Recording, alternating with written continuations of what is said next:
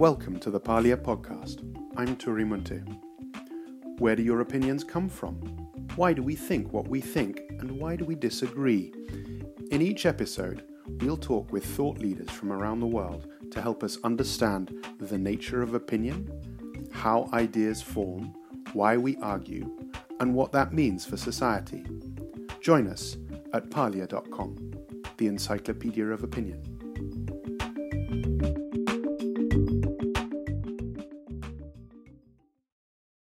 Today we're joined by James Mumford. James is a writer and ethicist and a fellow at the University of Virginia's Institute for Advanced Studies in Culture. His book, Vexed: Ethics Beyond Political Tribes, just came out with Bloomsbury. James, we're thrilled to have you on the Parlia podcast. Thanks so much for joining us. Thanks so much for having me, Turi. It's a great pleasure to be talking to you about this. The place I really want to start is to ask you about polarization. I think your book emerges out of a concern that there is an increase in polarization in the world today, and that we're responding in ways which are not just unimaginative and potentially dangerous, but just not terribly logical to it. But tell me a little bit more about why you think we're polarized. Well, I started this book in the States. I was working at the University of Virginia, and I saw extraordinary polarization, both around the time of President Trump's election, but also more generally. And I saw that churches had sort of forgotten their raison d'etre and had been divided down the middle, families where family members weren't speaking to each other because they belonged to different parties. I saw dinner parties where there weren't any debates because people from the other side of the spectrum hadn't even been invited. And so I saw that there was, people were rankled on a whole range of issues, but not just on purely political ones or policy ones even, but on ethical ones as well. So I became interested in the way polarization was affecting how we come to think about ethics. Why do you think we're more polarized today than we were in the past?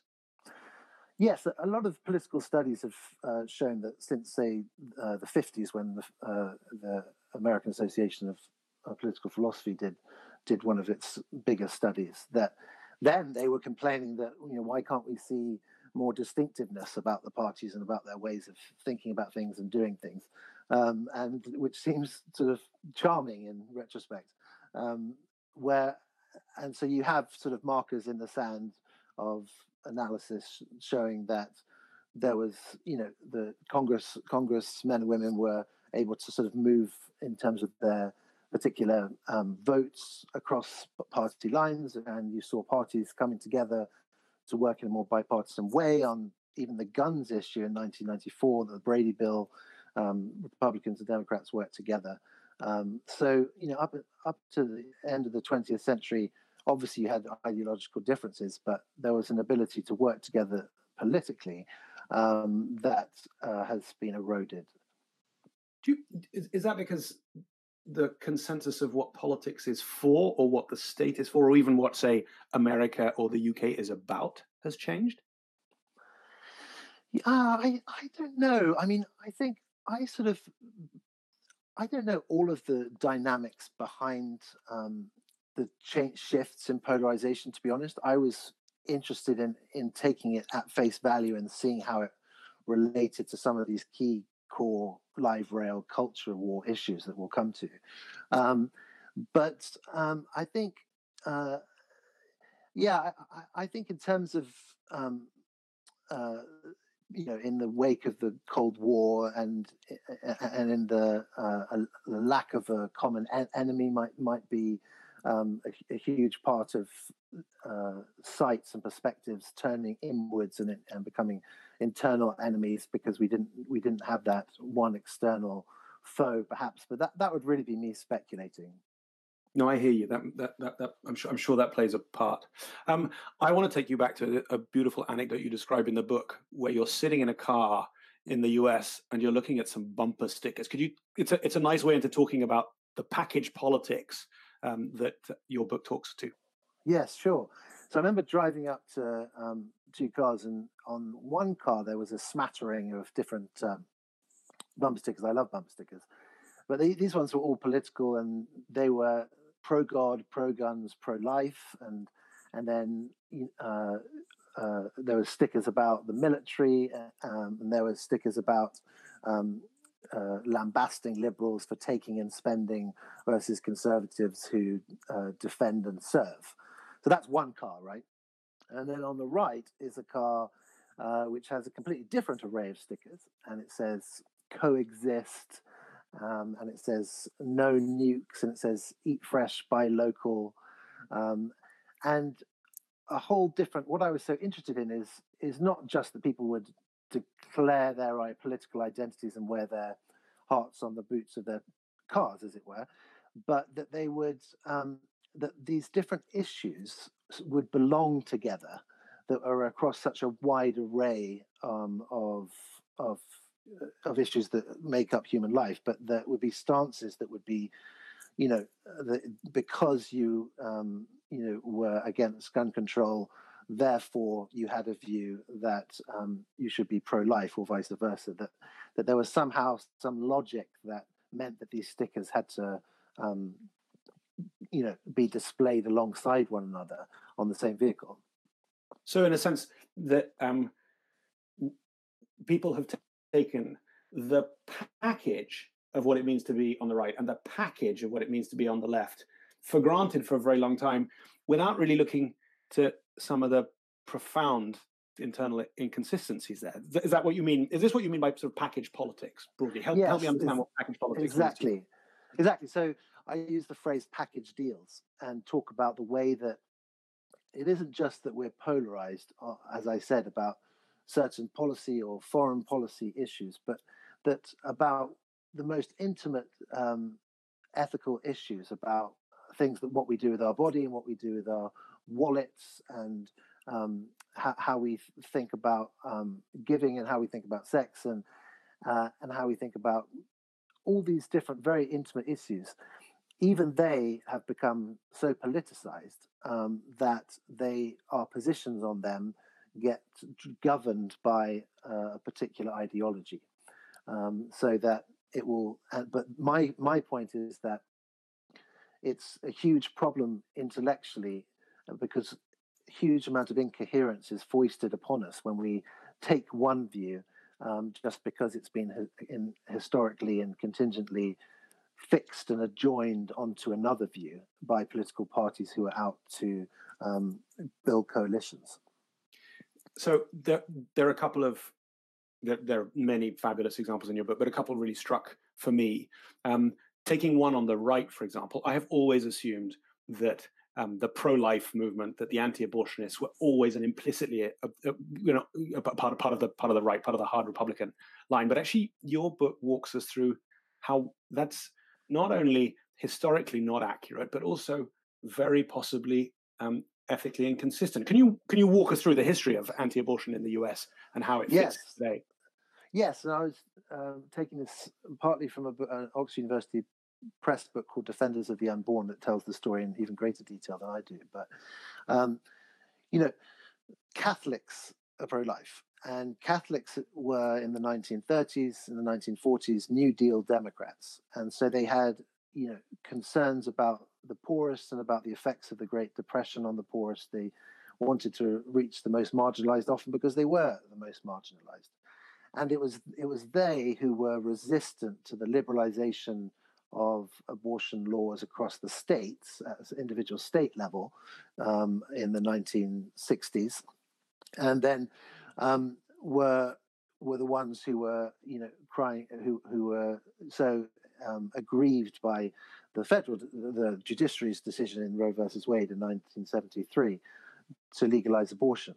And then what happened is really only after Roe versus Wade, or around that time, President Nixon decided that, you know, he wanted the Catholic vote, and that he needed it if he was going to beat the Democrats.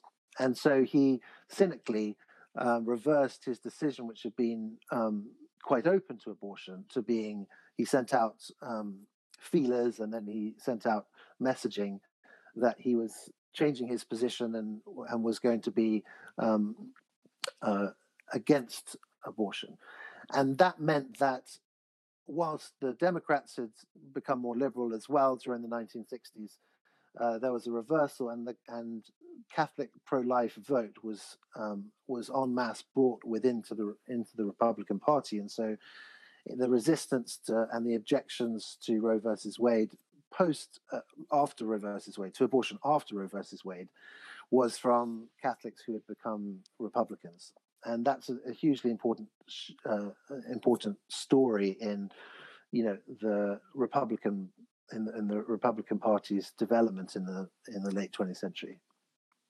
So, critically, there's nothing intrinsically right wing about being anti-abortion, but I don't think so, because I think, you know, what some of my you know, colleagues who are pro-life would say is that if you believe that the fetus, or what I call the new one, to try and find some new language, the new one, the prenatal human organism, is a weak creature that is dependent on others, it's possible to see the logic of reaching the marginalized and the weakest and standing up for those who are least fit and least able to defend themselves.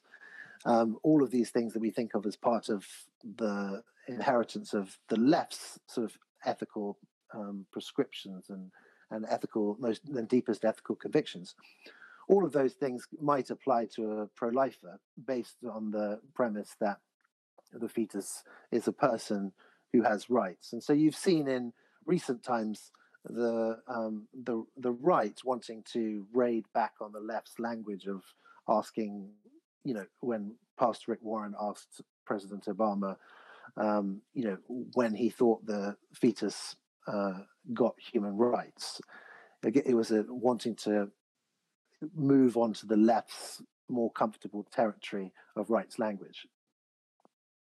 Understood. But there's no particular reason that the pro-life position should not be Democrat in a sense. But you also seem to suggest there's potential inconsistency in the way that the right, the Republican Party, understands the ethics of their pro-life position in relation to, say, guns. I do think that, yes. I think that if you're pro-life before birth, you should be pro-life after birth. And that I think you should be pro-life across the board, whether that comes to capital punishment or to gun control. And I think it's a very strange, anomalous fact about America that you have a huge group of religious people who expend an extraordinary amount of energy trying to stop sane, by any other country's standards globally, sane restrictions like background checks being applied at a federal level to the possession of lethal weapons, and they expend all of their energy trying to stop that from happening, even though 40,000 lives a year are lost due to these weapons being so freely available. Understood. So here, sort of a beautiful example of a profound ethical inconsistency at the heart of a packaged deal on the right. Can you walk us through one on the left, for example? One of the examples that you have in your book is assisted suicide, being a sort of a standard leftist Democrat position, which you also feel doesn't fit necessarily at all in a sort of a consequential ethical approach there. Yes, that's right. I mean, if we go back for a second to those deep ethical convictions of the left about the marginalized and about inclusivity, I think that there's a case to be made that in the society we live in, which is in some residual ways quite ageist, in the way, and we see that through the way that older people so often talk so tragically about having become burdens, either financially or emotionally, upon the state or their families or their carers. That in this kind of world, I believe that introducing the assisted suicide option, just putting it on the table, increases the pressure on older people to seek a way out to relieve their families of the burdens that they have become, even if their families haven't said anything about that.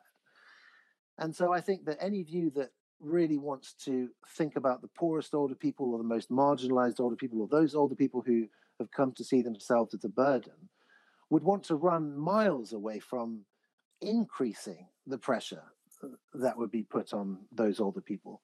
And so it seems strange that the left sees their advocacy of assisted suicide as something that's really central to their program, where I think it would be, put it this way around, I think it would be more a resistance to and an outright opposition to assisted suicide would fit more naturally with some of the left's deepest convictions. Gotcha. Okay, so just going up a level here. There is a sort of whatever happened to Kansas element here, and whatever happened to Kansas, I forgot the name of the writer, but Thomas Frank. Yes, thank you. Yes, Thomas Frank, whose basic idea was that the Republican Party at a certain point had instrumentalized religious belief to get people who would otherwise not naturally vote Republican to do so. Gay marriage, or anti-gay marriage, gays in the military, abortion, etc., to get people whose economic interests were best served by voting Democrat to vote for conviction against their economic interests. There's obviously a political calculation here, right? Yes, absolutely. Yeah, I think it's a powerful argument. Yeah.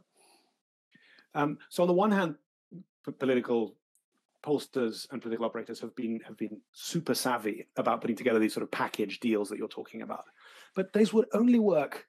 Those would only work if there was something else going on at a psychological level. What is the thing which allows me, you perhaps also, but many of us to wander around with these sort of deep ethical inconsistencies at the very heart of our politics? Yeah. Well, I think it's a great question. I think it has to be something to do with the reassurance that comes from belonging to a tribe. I personally want mates. I want friends. I want groups of people among whom I can take things for granted and share assumptions. And there's something profoundly reassuring about that in an existential way. And so if the price of admission is coherence, then sometimes I, for one, am willing, have been willing to pay that price because I want to, have a place in the world and have groups of people who, with whom I identify. And the problem that I'm raising is a problem to myself, as it were, in saying, actually, we need more dissent and we need more people who are willing to question their own tribes. But that, as I say, I think comes at a personal cost. It's that old line, isn't it? It's people prefer, myself included, to be wrong together than right alone. Yeah, absolutely. I think that's very much more neatly, compactly put. Okay. Now you talk about an increased polarization. Do you think there's also increased tribalism? Where does that come from, do you think? I think it comes from the fact that we're social creatures, and that we have a desire to have pockets where we feel safe in the world with other people among whom we share views that don't rankle us. They even with the in the nation state, theorists of the nation state have said, talked about this term imagined communities, so that the hedge funder in London, is closer in terms of identity to the to the older conservative voter in Tunbridge Wells than he might be to his own daughter, who is on the left. And so you have this desire to it's not to conform, but this desire to have a place, as I say, which means that which leads to blindness to certain incoherence of thought, I think. And I've certainly seen that in my own desire to want to belong, where I sort of, even though I don't like the whole package of views that's being, which is on offer, I'll, swallow a few things I don't like rather than question those things, because I don't want to cause a problem, because I, at some fundamental level, want to be accepted. I think it goes psychologically very deep. I think that's true. I notice it. I know it in myself. But I think the question I'm asking you is, has it got worse? Do you see features of today's media ecosystem, political ecosystem, economic reality that accelerates that tribalism, that has, on the one hand, to your first point, accelerated this sort of breakdown in consensus as to what politics should be about or what the state is, but also an acceleration of this tribalism? I feel that there is, we've returned, certainly in America, to this identity politics that you talk about, but also the fractures that we see in the UK after Brexit, even in the midst of coronavirus, feel very violent and acute. Where do you place this? Do you think it's worse than it has been? It feels like it's worse than it was when we were growing up. Yeah, it certainly does feel that. I think that it's what lots of commentators have written about the effects of social media in terms of ensuring that we live in parallel universes which have become echo chambers. And so we only hear views that we want to hear, and that can only increase tribalism. So technology is a part of the answer, I think. And then there's the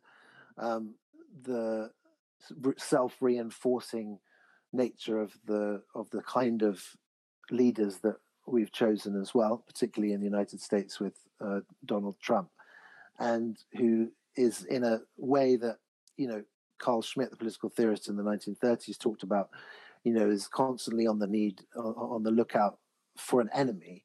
And in the creation of various enemies at the level of in immigration discourse or in a whole host of different discourses, has not only benefited from tribalism, but then accelerated it, like you say. And I think that, there's no question that that politics is not just a consequence of this, but is also the way that politics is done is a cause of this. There's an argument which I like a great deal. Well, it resonates with me. I don't like it, obviously. It's terrifying. That a kind of mass information surplus really destabilizes people's understanding of where they sit in the world. When you've got thousands of different competing narratives attacking you at all times, it's extremely destabilizing, and therefore could very easily prompt a rush to the safety of tribes, the safety of big political groupings. The thing which is so frightening is that those big political groupings are not big enough to encompass the imagined community of a nation, as you say. So we end up with fractured entities. Yeah, I think that's absolutely right. That the irony of having more access to knowledge and yet being so overwhelmed by it that we, resort to tribalism. Not pretty. I hope that's not true. And maybe it's just maybe this is generational. Maybe we just need to get to understand how we deal with too much data. But actually, your book finishes beautifully with a call to something that you call moral imagination. It's not just a call for an exercise of greater reason or stronger rationalism or greater integrity. It's something else. What is moral imagination, James? Yes. So moral imagination is the ability to put oneself in the shoes of parties who your decisions are going to affect, or being able to become aware of those groups that your decisions are going to affect, and allowing your empathy with those groups to affect how you act. So, for example, in the case of guns, there's a way of life argument that conservatives use, saying that, well, our way of life where guns are not used in an antisocial way, but we need automatic weapons, for example, to use in sports competitions and so forth. Our way of life is so different from how they're used in downtown Chicago or in Queens or something like that. And I would say that there is a failure of imagination to realize that the connections there are within one nation or even within one state, in the case of New York State, so that what is required of gun owners in upstate Albany, in upstate New York and Albany, is to have the moral imagination to realize that for kids caught in the crossfire in Queens, you know, that's happening because of the free availability and the easy availability of weapons which are being used for, say, more responsible purposes. And so the exercise of a moral imagination in that case is going to lead to sacrifices on the part of the gun owners. Another example... So this, sorry, go on. No, I was going to ask, so this is, just to frame it, this sort of is a question of realizing that you live in a much larger sort of shared reality with people in other tribes, right? It's extending beyond your immediate sort of ideological kin. Is that right? It is, yes, but it's also in relation to the different ethical issues that I look at. It's thinking about those parties that are affected by our decision making, and they may belong to our own tribe or they may belong to different tribes. But that's the moral imagination, the ability to see and to bring into view groups who often remain hidden from sight, like the elderly who, you know, could become put under extreme pressure to relieve their families of the burdens they believe that they've come, like bringing that group into view when we make decisions about whether we should legalize assisted suicide. That's the use of moral imagination I'm calling for. Is this the same as empathy? It is the same as empathy, but it could also be in a more political way. It could be thinking ahead to outcomes in the future and trying to foresee. So I think of empathy as being for groups that already exist, whereas moral imagination could be bringing into view thinking about the effects on future generations as well. I want to end with a question about cosmopolitans, which in your world are not just fantastic cocktails, they are a way of thinking or approaching the world. Yeah, well, I think, you know, we've seen a real reaction to cosmopolitanism in the Brexit vote and in Theresa May's phrase that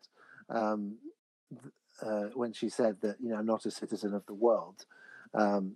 We've seen a real reaction to what's seemed to be liberal cosmopolitanism, which is identified by skeptics with the sort of fleet of foot, anywhere, to use David Goodhart's phrase, middle classes or super elite that aren't tied to places, but move and are inconsiderate of their neighborhoods and so forth. And what I'm trying to say is that actually we need to rehabilitate a notion of cosmopolitanism by identifying it with moral imagination. And by that I mean we realize that we're citizens of the world and that those who we don't know, who are strangers to us, actually do belong to us. And so for rural gun owners, it might be the children caught in the crossfire in Compton. For other groups, it might be those people around the world who are affected by the decisions we make in terms of environmental policy. It's cosmopolitanism is reaching to an audience that is unknown, and yet we take responsibility for our actions because we know it will affect people who are altogether human like we are. So for a centrist, monstrous centrist dad like me, what are the flagship issues that you think I should be thinking about? I think transhumanism is a big one, and where some of the literature and some of the sciences which is making possible some of the sort of moral dilemmas that philosophers have been writing about for ages are you know, in the use of CRISPR and the use of technologies to enhance human beings. I think that's a huge issue coming down the tracks. I think assisted suicide is, as I've said, I think the criminal justice system, particularly in America, has to change, has to be transformed. And particularly the system, not just the imprisonment, but the system for those who have criminal records and the way that they are shut out of society. I think they have to be brought into view as we make our decisions moving forward. I would add one other thing, which is I think that this sort of notion of moral imagination I'm talking about, I think we've shown we still have it in this current COVID crisis. I think we show that the millennial who stays inside and heeds regulations, lockdown regulations, even though she may not think that she's a particularly at risk if she did contract coronavirus, but does it for the sake of the country. I think it's precisely that sort of concern for the distant other, which is what I'm trying to capture in talk of cosmopolitanism or moral imagination. So I think we should precisely be taking the resources and reservoirs of moral imagination we've shown and are showing in this crisis and apply them to these, how we think about these ethical issues once we've taken them out of their polarized contexts. James, this has been fascinating and uplifting. So a huge thanks to you for joining us and talking us through your latest book, Vexed. It's been great fun. Thank you so much for having me, Turi.